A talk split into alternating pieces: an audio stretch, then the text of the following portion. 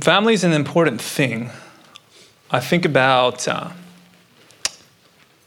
I think about my own family. You don't need to tell me about family. I'm Mexican. I love family. Okay.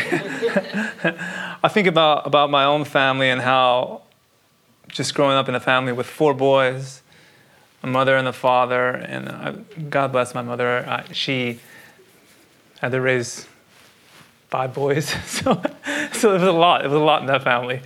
But I just think about how family and how it's a beautiful thing and how it's something that we can all identify with, and hopefully we have families that, that love us and that can know us. This desire we have to, as we would say, to know and to be known, to love and be loved. And the context of family is oftentimes where we see that. I'll think about when we were growing up how we would, we would go to McDonald's. My father was, I mean, he was a pastor. He also worked a part time gig to help support the family, and he wasn't breaking the bank or nothing. And we'd go to McDonald's, everyone would go together. And we'd order, I remember clearly, man, two large fries and two large Cokes. And we would all come together, and it was like, this was family time, and Jesus wants us to share and pour it all out. And, I mean, it was just like this fantastic time where the family just got together and loved each other. I'm embarrassed to say it, man. It wasn't until high school I remember standing in, this is a true story, I remember standing in line next to my buddy. And I was like, so what, what do you want to share? And he's like, what do you mean? And I said, well, what are we going to get? He's like, I'm going to get my own food. and then it clicked. And then for the first time in my life, I realized, oh, dad did that because we were poor. All families, you know, shared their fries and drank the same Coke. You got a Coke and a Sprite. I just thought every family did this. I guess only Mexican families, or maybe at that, only if you were a poor one. I didn't, I didn't realize that till I was, till I was older. I thought that everybody, every family shared their shoes and all that going down. As, as we've gotten older, uh, the family dynamics has changed, and that's certainly a hard thing been harder as people have moved and gotten married in our family and done different things. Um, just even some of the dynamics as people in my family have changed and the family has grown um, seemingly in different directions. We were at a Thanksgiving dinner this year, and one person from our family mentioned that as we went around and talked about what we were thankful for, one family from one person from our family mentioned he was thankful for God's grace in his life and the abundance of it, and how he was so thankful that God was gracious to offer his son for him. And how another family member mentioned, uh, You talk about God's grace too much for me. That's something you're always talking about. And I remember thinking, Why would you say that? You can't talk about God's grace too much. And just thinking, like, what on earth has happened to my family? That family that used to be like this, they used to share McDonald's fries together. What has happened? Maybe this is an experience that we all can share. That as we have grown older and as our brothers and our sisters and moms and dads have maybe married or they've gone off and had children or been in different parts of the United States, maybe we can identify with what this is like. It seems like uh, every day I, I hear on the radio, uh, I actually really like this, when they bring the soldiers home, right? And the soldiers will be reunited with their family, and how that's just a beautiful thing, and how that brings such a, a warm feeling to me. And then uh, this YouTube video I recently saw, which, which brings tears to my eyes, but they have these huge boxes, right? And the soldiers get inside and, and they get their kids or their wife to open them. And they open them and he pops out and they just start crying. And I'm like, oh my gosh, I'm at work. I should be watching this. this is not the, not the mass, it's really bright in here. so it's just, you know, family is an important thing. And, and and as our family dynamics change, maybe we don't see family members like we used to. We don't, we don't see our father. Maybe our, our father or our mother is no longer with us, and that's a painful thing. Maybe we have a brother or a sister that we're estranged from, that we would like to love better, that we simply do not get the opportunity to love anymore. And maybe this makes us wonder how can I belong to a family? How can I be part of a good family that just loves me? And what happened to those days? God, in His sovereignty, knew that family would be important to us, I think, because He chose to write about it in His Word. And He chose to address this very issue of the importance of family. So today, we'll, look to Scripture. And as we look to Scripture, I just want to ask us one question. And this is a question I want to probe as we delve into today's sermon. I want us to ask what can I do to belong to a family? What do I need to do to be a part of a bigger family, a family that loves me? What can I do to be in a family? We'll turn to John chapter 1. We'll start at verse 10.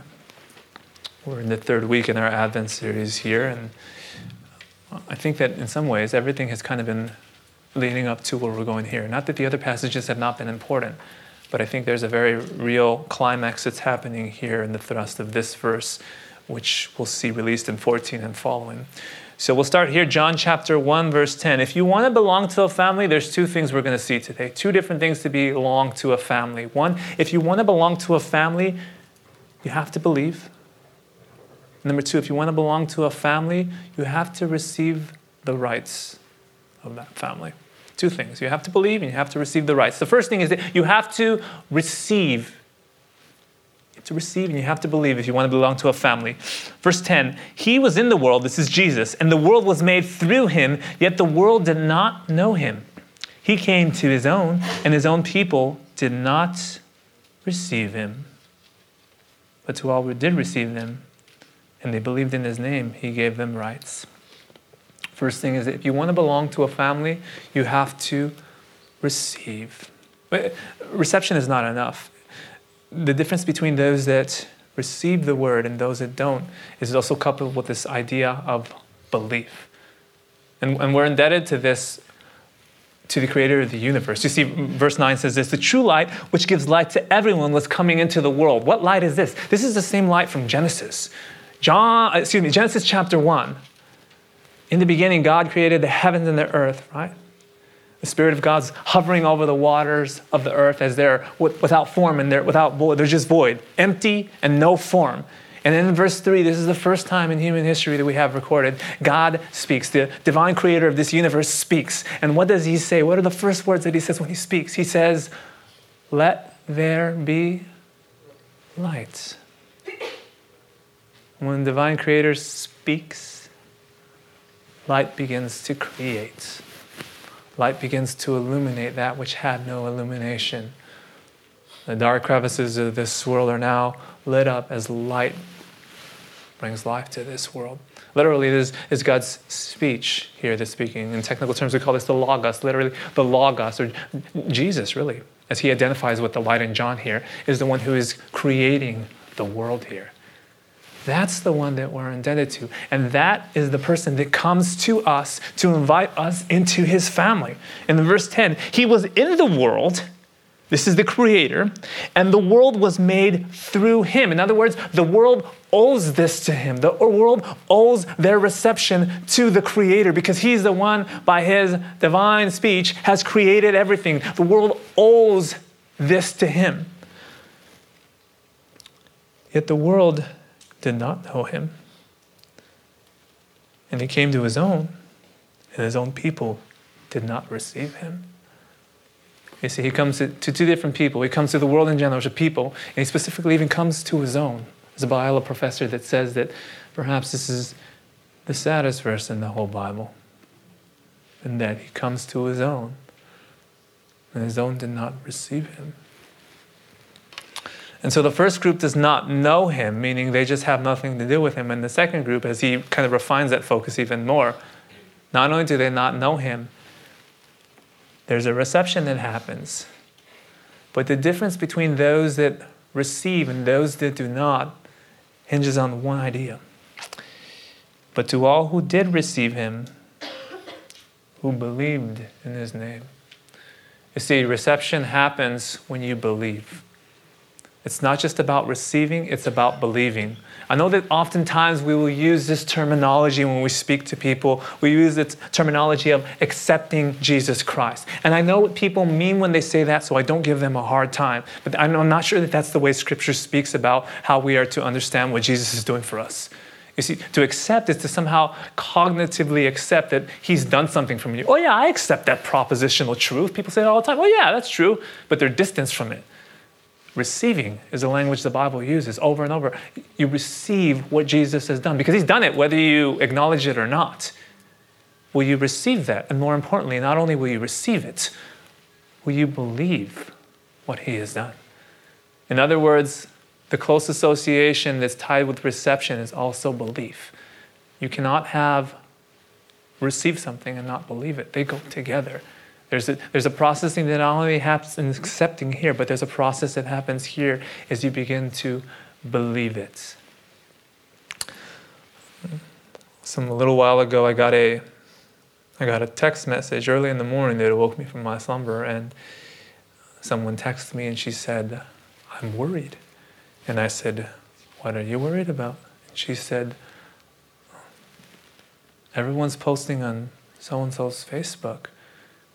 And they're posting terrible things as though something has happened to her. They're all saying, We miss you, we wish you were here. And she goes, And I'm nervous because I think something has happened. And certainly, this is an alarming thing to wake up to. And as I awoke, I called her and I prayed with her and I, and I said, Well, God is in charge and God is good and God will take care of her, whatever has happened, if anything has happened. And sure enough, we, we got to work and it hit the news and it turned out that one of our, our co-workers was murdered by her husband. It was a terrible thing. I'll never forget every single person I talked to that day and, and every person that was in that department in particular. I never forget, they all told me the same exact thing.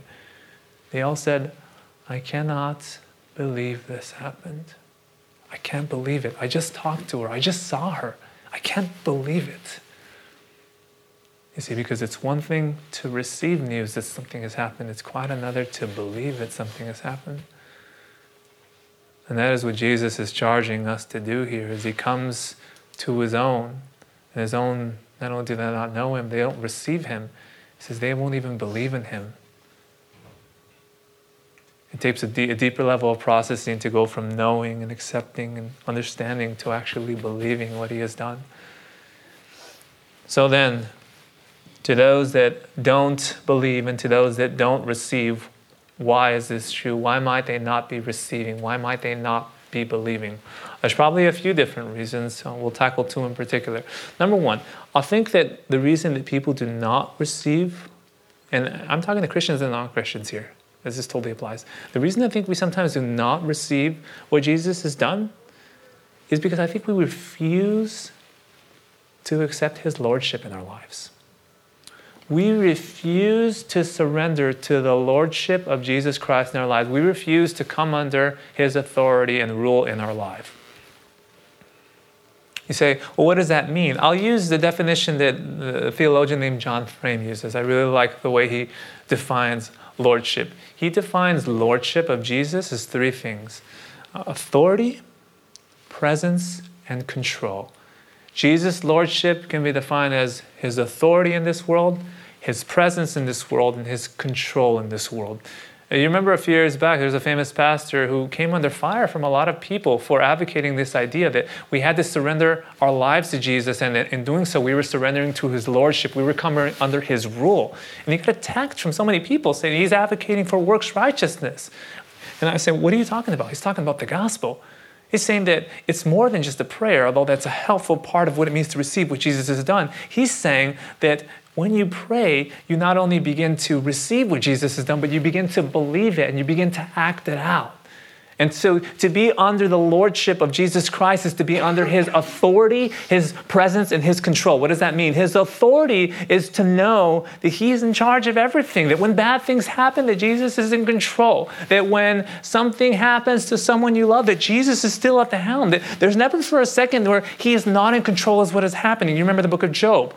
Uh, Satan has to ask permission because there's nothing that is not under the authority of the lordship of Christ. And so to believe in Jesus is to come under his lordship and to recognize his authority. But not only his authority, his presence. The fact that he is with us here and now, brothers and sisters. He is in us and with us. Matthew 28 Go out, tell all the nations about me, baptize them in the name of the Father, Son, and the Holy Spirit, and lo, I will be with you always, he says. And in John, he even says, uh, It's better that I go. I'll give you someone greater so I can always be with you, the comforter. So Jesus and the indwelling presence of the Holy Trinity is always with us. So we're not only acknowledging his authority in our lives, we're acknowledging his presence in our lives. We're also acknowledging his, his, his uh, excuse me, his presence and his control. We're also acknowledging his authority. He's in charge. That if I believe in Jesus, that I'm going to do what he says and I'm going to listen to what he says, that I'm not going to pick the verses that work for me and take the verses that don't work out. So we have to understand that the Lordship of Jesus is authority, presence, and control. Now, what happens if, if we don't see authority, presence, and control in perfect unison here? If we take any one of those things out, we have a God that we've made up in our minds, and it's a very bad image of who Jesus is. So, so let's break it down. If we have only control and authority, we have a Jesus that is in control and a Jesus that is in authority, but he lacks any real presence in our lives, that's like a distant ruler. You know, when you, you hear people say, well, if there is a God and he is powerful, he certainly don't care about us. That's where that type of idea permeates from. It's a false understanding of Jesus, who Jesus is. They understand that He's in control and they understand that He's in authority, but they do not understand that He is also present with us, that He is loving us, that He is watching us, that He is taking care of us here and now. Maybe we understand that He is present with us. So we understand that He is in control, and we also understand that He is present, but we do not understand that He has authority in our lives. That's where God becomes the grand puppeteer, right? well, we're just puppets doing whatever he says. We have no say so in the matter. Certainly, if, if God only has presence and control, but no real authority, he never has any ability to command his people or to allow them to love him because it's distance in the authority. And maybe perhaps we see God as one who uh, has authority in our lives and presence in our lives, but no control. That's like a lame duck. That's what we call it, right? You know, in the presidency, one guy's elected. There's a point in time where two are elected, right? One guy is still in office for a couple of months, but the new person has been elected already. Anything he does in that time period, we call it that of a lame duck because he has no real control to make any real change because he's on his way out and the next person is on their way in. If we don't understand that Jesus is in control, we are in danger of making Jesus the lame duck who has no ability to be able to control what is happening. He's a bystander on the outside. So if we understand Jesus' lordship properly in our lives, we have to understand that he is in authority that He is present with us and that He has control. Those are super important things if we're going to understand Jesus' Lordship. So some people will not receive and not believe because they fail to understand the authority, presence, and control that Christ has in their lives. Other people, though, to use C.S. Lewis' trilemma, other people, as C.S. Lewis would advocate, misunderstand that Jesus is Lord. They would favor that, as C.S. Lewis would put it, that Jesus is a lunatic or a liar. Now, what if Jesus is a lunatic? What if Jesus is a crazy person? Some people would posit. Some people think that. They think he was a good man, coming around saying a bunch of things about the fact that he was God, but that he was delusional. If that's your understanding of Jesus, then no wonder you don't want to receive him. No wonder you don't want to surrender to his lordship because he's crazy. Nobody listens to a crazy person. I wouldn't. But if he's not crazy, he's not a lunatic, then maybe he's a liar. Maybe he is fantastic at deceiving people. In fact, he convinced these 12 guys to follow him all the way into their own deaths. He's just super good at lying. Maybe you don't want to follow Jesus because you think him a liar. But if you don't think Jesus is a lunatic, you don't think he's crazy, and you don't think he's a liar, then you must acknowledge that he is Lord. And so some people will not receive what Jesus has done because they refuse to believe that He is Lord. They refuse to res- surrender to the Lordship that He has in their lives. But, friends, to those that do believe, to those that do receive, something beautiful happens. How can I belong to a family? Well, the first thing you got to do is you got to believe, right? You want to belong to a family? The second thing you do is you receive the rights to be children of God. Verse 12 But to all who did receive him, to those that believed in his name, he gave them the right to become children of God. They were not born of blood, nor of the will of the flesh, nor of the will of man, but of God. Those that receive and believe what Jesus has done, not by their own doing, but by his doing, it says, they now are welcomed into the body of Christ. They are now welcomed as children. You say, what does that mean? As a child of God, what does that mean? What type of rights do I have that I don't already have in my family here on earth? Three rights in particular. As children of God, you have three unique rights. You have rights to a father, you have rights to a family, and you have rights to a fortune. Father, family, fortune. We're going to break each of those down individually. Number one, as a child of God, you have the right to a father. Maybe you don't have a dad for whatever reason. He ran out with you, he's no longer alive, doesn't matter. You have the right to a father. Forgive me, I don't mean it doesn't matter. Certainly it matters. What I'm saying is that we have a heavenly father who's in the business of welcoming us into his family, who's in the business of receiving us and loving us and adopting us. And that's a weighty thing. Don't you think it's such a scandalous thing? Jesus is the first person recorded in Scripture as saying, the Father this, or my Father, directly addressing like that. It's such a scandalous thing that people are angry. They don't understand why he would call the divine creator of this world Father. Because that's a scandalous thing to think that he who created the world is in fact your father. God uses familial language so that we know the intimacy of that relationship that's supposed to be occurring there, that God is in fact our father. I talked to my personal father here on earth, and he grew up in a very dysfunctional family where his mother was married and remarried several times. And I told him, What was that like, Dad? Not having a constant, not having a dad in your life to be able to love you and take care of you and show you what it meant to be a man. And he says, um, he came to a point where he realized that there was too much disappointment, that he couldn't depend on men anymore.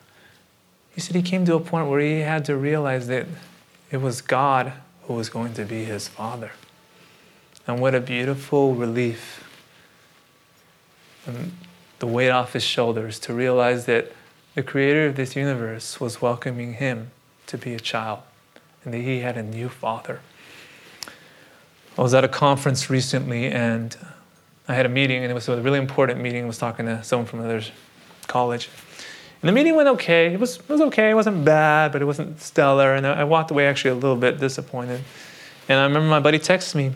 He said, How'd the meeting go? And I go, It was okay. And he goes, What happened? I go, I just didn't go exactly the way I would have hoped. And he said this He said, Sorry, brother. Pray to the Father he might comfort you. That's, uh, that's from Corinthians, right? The Father of all comfort. And I was super comforted in that moment because up to that point, I had been praying, certainly, and talking to God, but I've been talking about God in this very ethereal, kind of abstract sense. I think that's sometimes what we do. When we talk to God, we talk to, oh, dear God, this and God, this, and He is God, and you can dress Him as God. But He is Father, friends. He is Abba. He is Daddy. That means something, man that God is your Father, that He's in the business of wanting you to address Him that way. That you're His children. For those of you who have children, you would never, ever want your children to call you parent. Hey, parent, how's it going? hey, hey, person. You laugh because it's ridiculous. God wants you to call Him Father. Now, how come some of us have a hard time addressing God as Father or understanding God as Father? This is super important, okay? Psychology will teach us that the way that we interact with our Father on this world is sometimes the feelings or the ideas that we project into our Heavenly Father. This, actually, we call this idea attachment theory. It's this idea that if we do not establish a healthy attachment with a person on, in, in front of us, that we will have relational attachments that will be dismembered later on in life. But this translates, I see, more often than not, with how we interact with our own dad here on earth. And based on what that relationship looks like, the translation this way will be much easier or much more difficult. So, what type of father experiences do we have that are sometimes preventing us from receiving the love that the Heavenly Father would like to give us? I could think of a few. One is bad relationship father, that's what I would call him. Uh, maybe your dad cheated on you, on, you and your mom. And you just can't trust, man, you can't trust God the Father. Maybe he was uh, just a bad dad, never present, never around. I had a friend who uh, he hated his dad. I mean, just for real, like hated his dad. And I would invite him to church, and it was just a, a hard leap for him. And uh, And I remember he told me this, and he was not kidding, and I was shocked. He says, John, I can't trust God because I can't trust my own father. He says, My father never once touched me my whole life.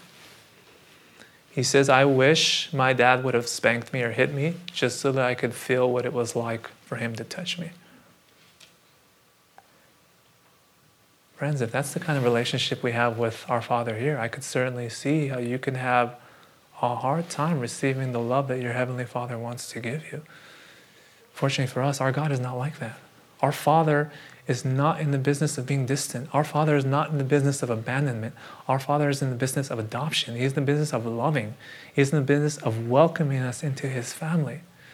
So we needn't think about Father as a bad relationship, Father. We need to think about our Father in much different terms. Maybe you don't have a bad relationship, Father. Maybe you have an angry Father. Certainly, we can all attest to that at some point in time, right? When dad's mad, you're all in the car, and mom's like, all right, then we're talking, because you know dad's mad, right? it's just it's tipping point. He's driving, and everyone's like this, because you already know, like, when dad's mad, it's over. maybe you had a super angry father. And maybe if you had a super angry father, maybe you think that's how God is. There's a constant cliche we hear all the time oh, he's up there with lightning bolts, he's going to strike me down. Where does this come from? Where do, these, where do we conjure these absurd ideas about God the Father? That He's looking to strike us down, or that He's always angry, He's always upset whenever you do something, or say something wrong, or, or think something wrong. You always got to be repenting. I'm not saying that we're not living a posture of repentance toward God, but I'm saying, like, God is not in the business of just looking to get us. God is not the angry Father that's looking to strike us down. God is not the angry Father that's abusive toward us. God is the loving Father God is a, a just Father. He's a righteous Father. He's a holy Father. Maybe you came from a, a, a good home or a semi decent home. I would consider myself that for sure. Maybe you were Christianized and you grew up in a different environment. Maybe you suffered from the legalistic father. I can certainly say that we did. And they meant well, but the, the legalistic father is a difficult one because it's always telling you what you're doing wrong.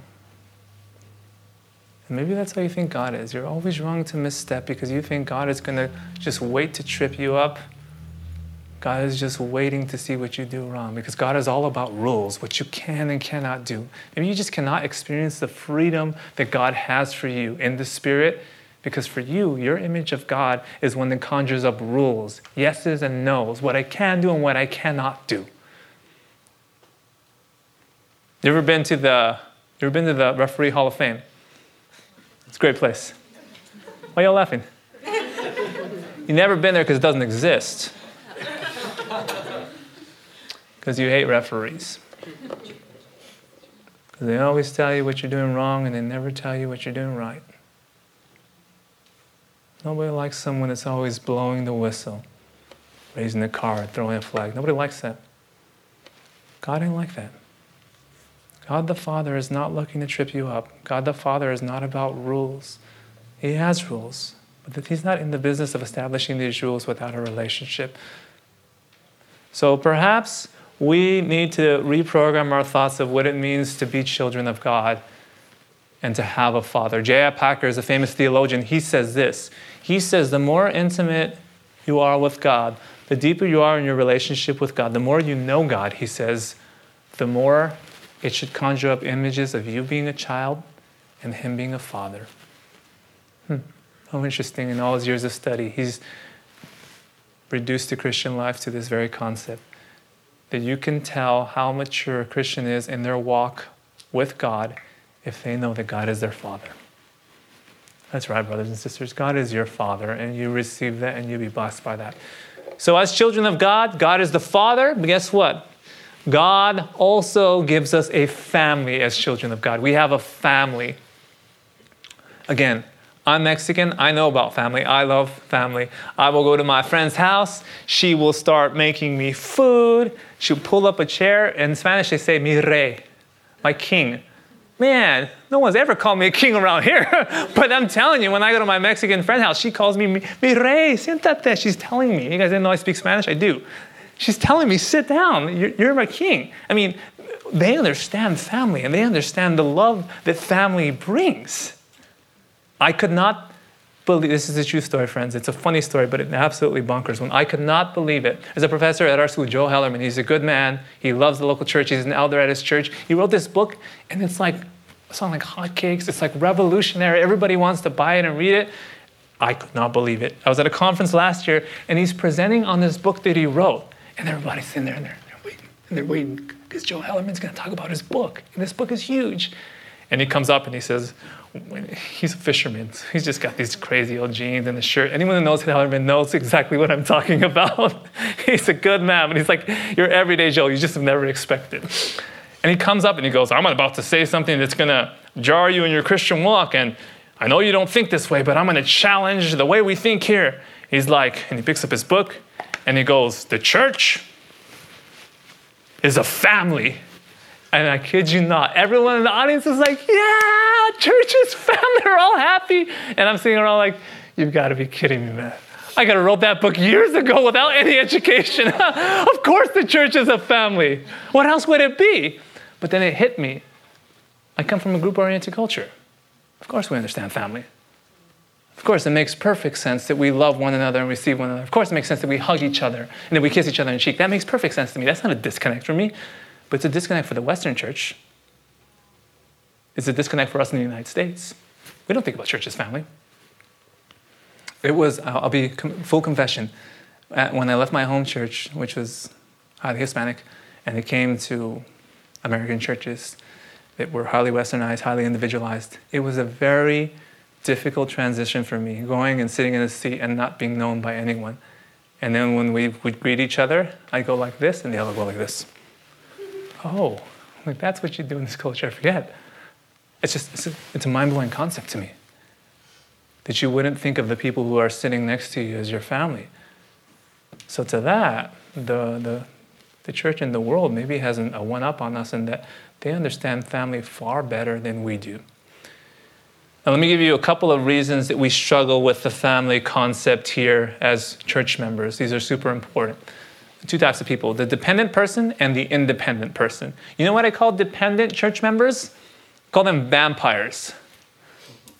You know why? Wait, What do vampires do? They suck. They suck and latch on and they suck and they never let go. Till they suck you dry and then they go on to the next victim.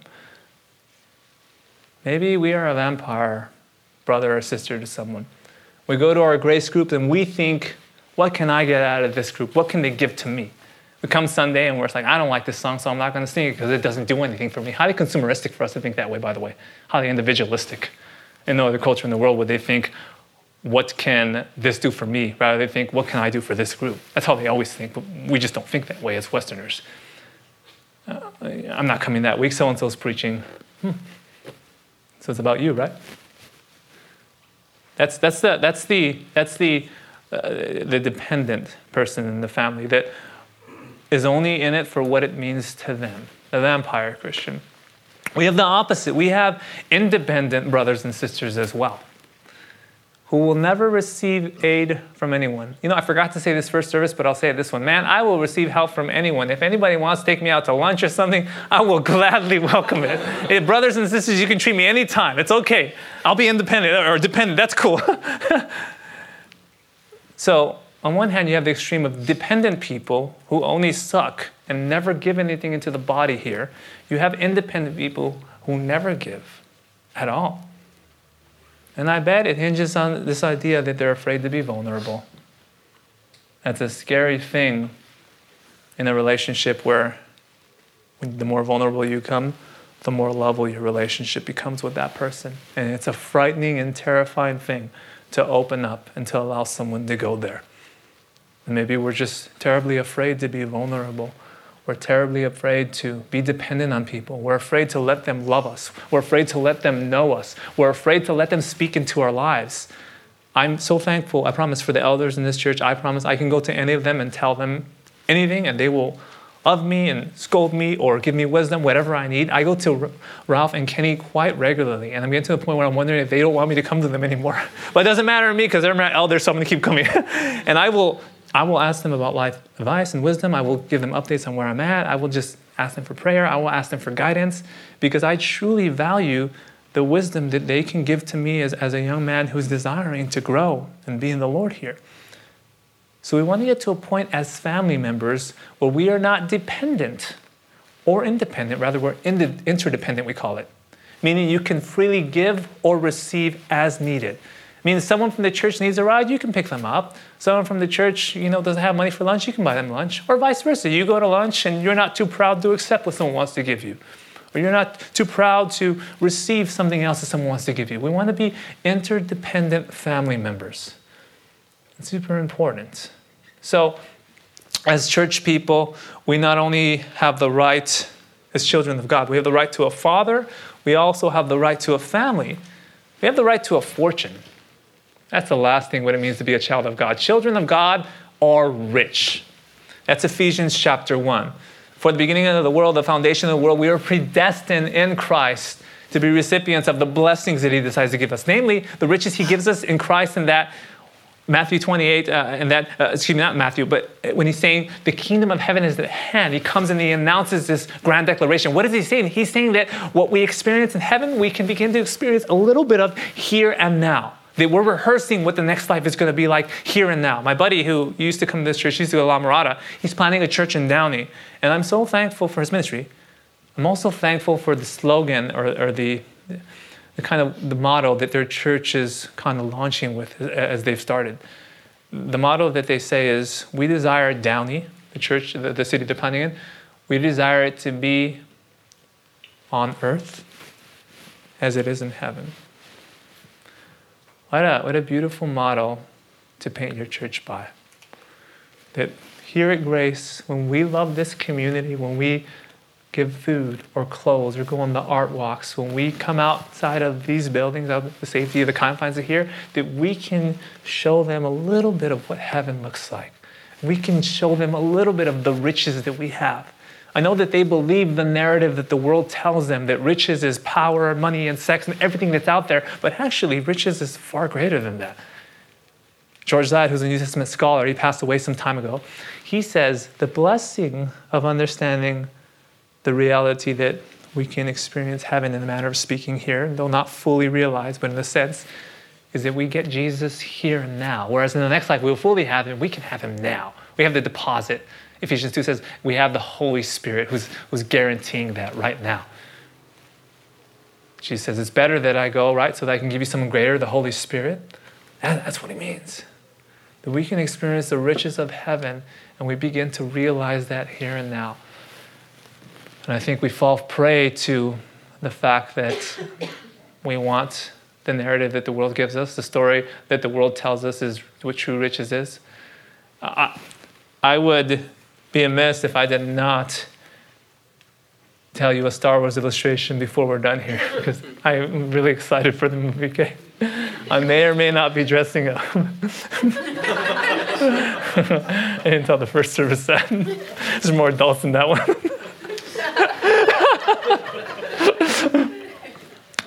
Man, I had a dream the other day. Oh, John Boyega and Daisy Ridley, these are the two new protagonists for the new Star Wars film. And like, I was the third person man. No, like we're not talking like an extra, like a stormtrooper, like the guy who holds the cactus in the desert. No, like I was one of the people for real. I remember we in the dream we were going and we were signing autographs, and I was like, yeah, taking pictures of people. And I remember standing next to like Daisy, and I was like, this is great. She's like, yeah, it's great. Like you know, she talks she's from another country, and I was just like, this is amazing. I can't believe I finally came out in Star Wars. I wanted to do this my whole life. I was just like building this thing up, man. It was phenomenal. I was like, I'm rich. I can help people. It was great. And then I woke up. oh man, it was like it was like a hangover or something. I mean, not that I know what that feels like, but I imagine it must feel like this. It was terrible. I just woke up and I was like, You're kidding me. I'm still in this ugly bed. My room is messy. My costume's right there. I was like, This is terrible. And as I lie there in bed, I I remembered my third point of my list of my sermon here that we are rich in Christ, and I remember, ah, John, you bought into the story that the world is giving you. That there's something better for you out there. That money and fame and power is going to give you something greater than what Jesus has given you. And I remember thinking, dang, God, thank you for that very helpful illustration to remind me that even, even me, who knows theology and who's educated, is not above thinking that the world sometimes has something better to offer. And it's not true, but I believe it. I believe because I'm having dreams about it. it's not true, friends. We're rich in Christ, and He has so much more to give us. So, you want to be children of God? How can I belong to a family, you say? You receive, you believe what Jesus has done for you, and you start living out those rights that He has given to you the rights as children of God. You have a father, you have a family, and you have a fortune. You believe those rights and you act differently upon those rights. That's what it means to be a child of God. I a pastor tell the story. And uh, he played basketball with seventh grade, and the season was ending, and it was a fantastic end to a season.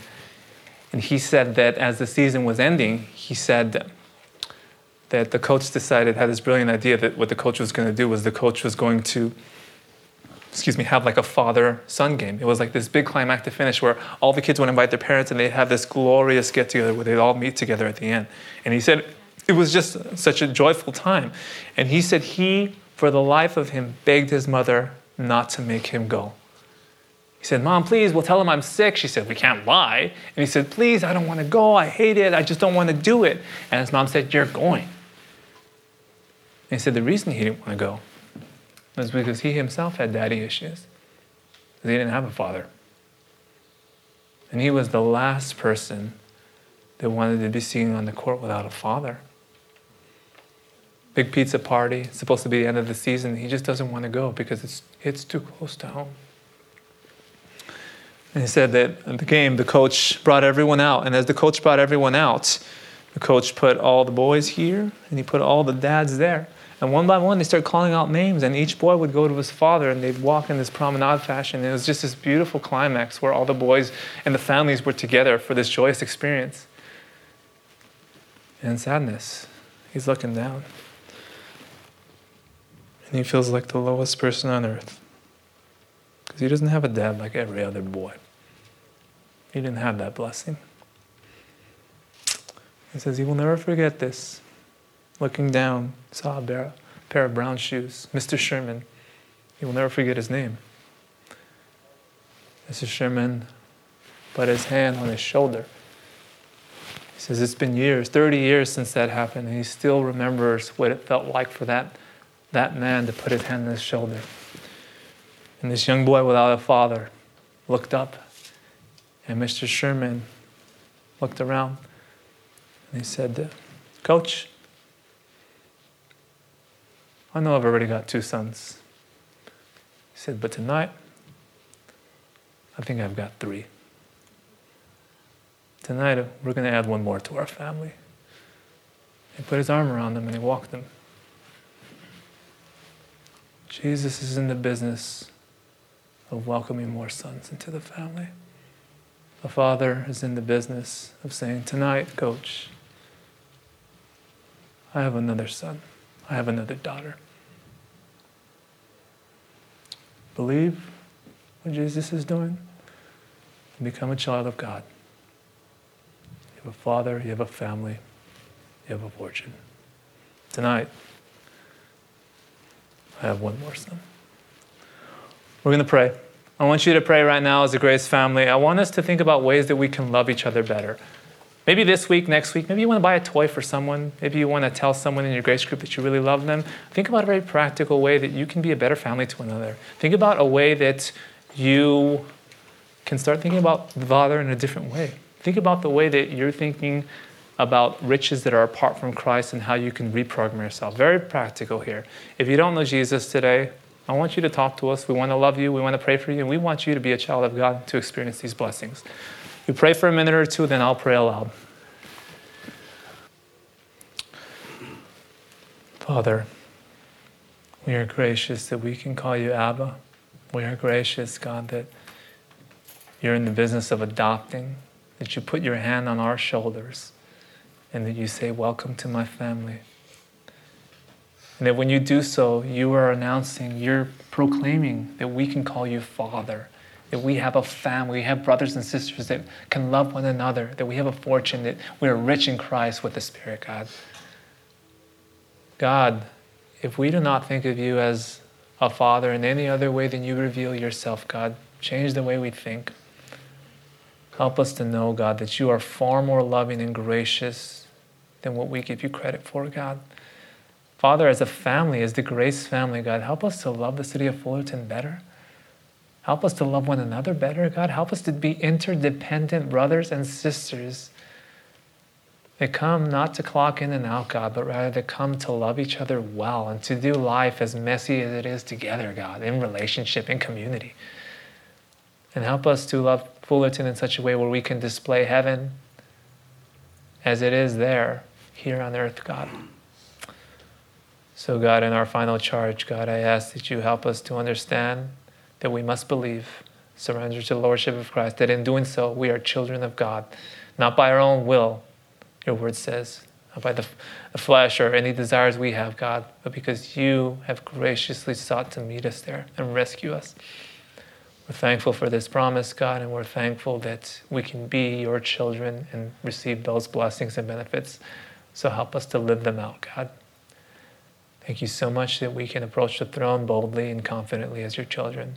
In the name of your Son, Jesus Christ, everyone together. Amen.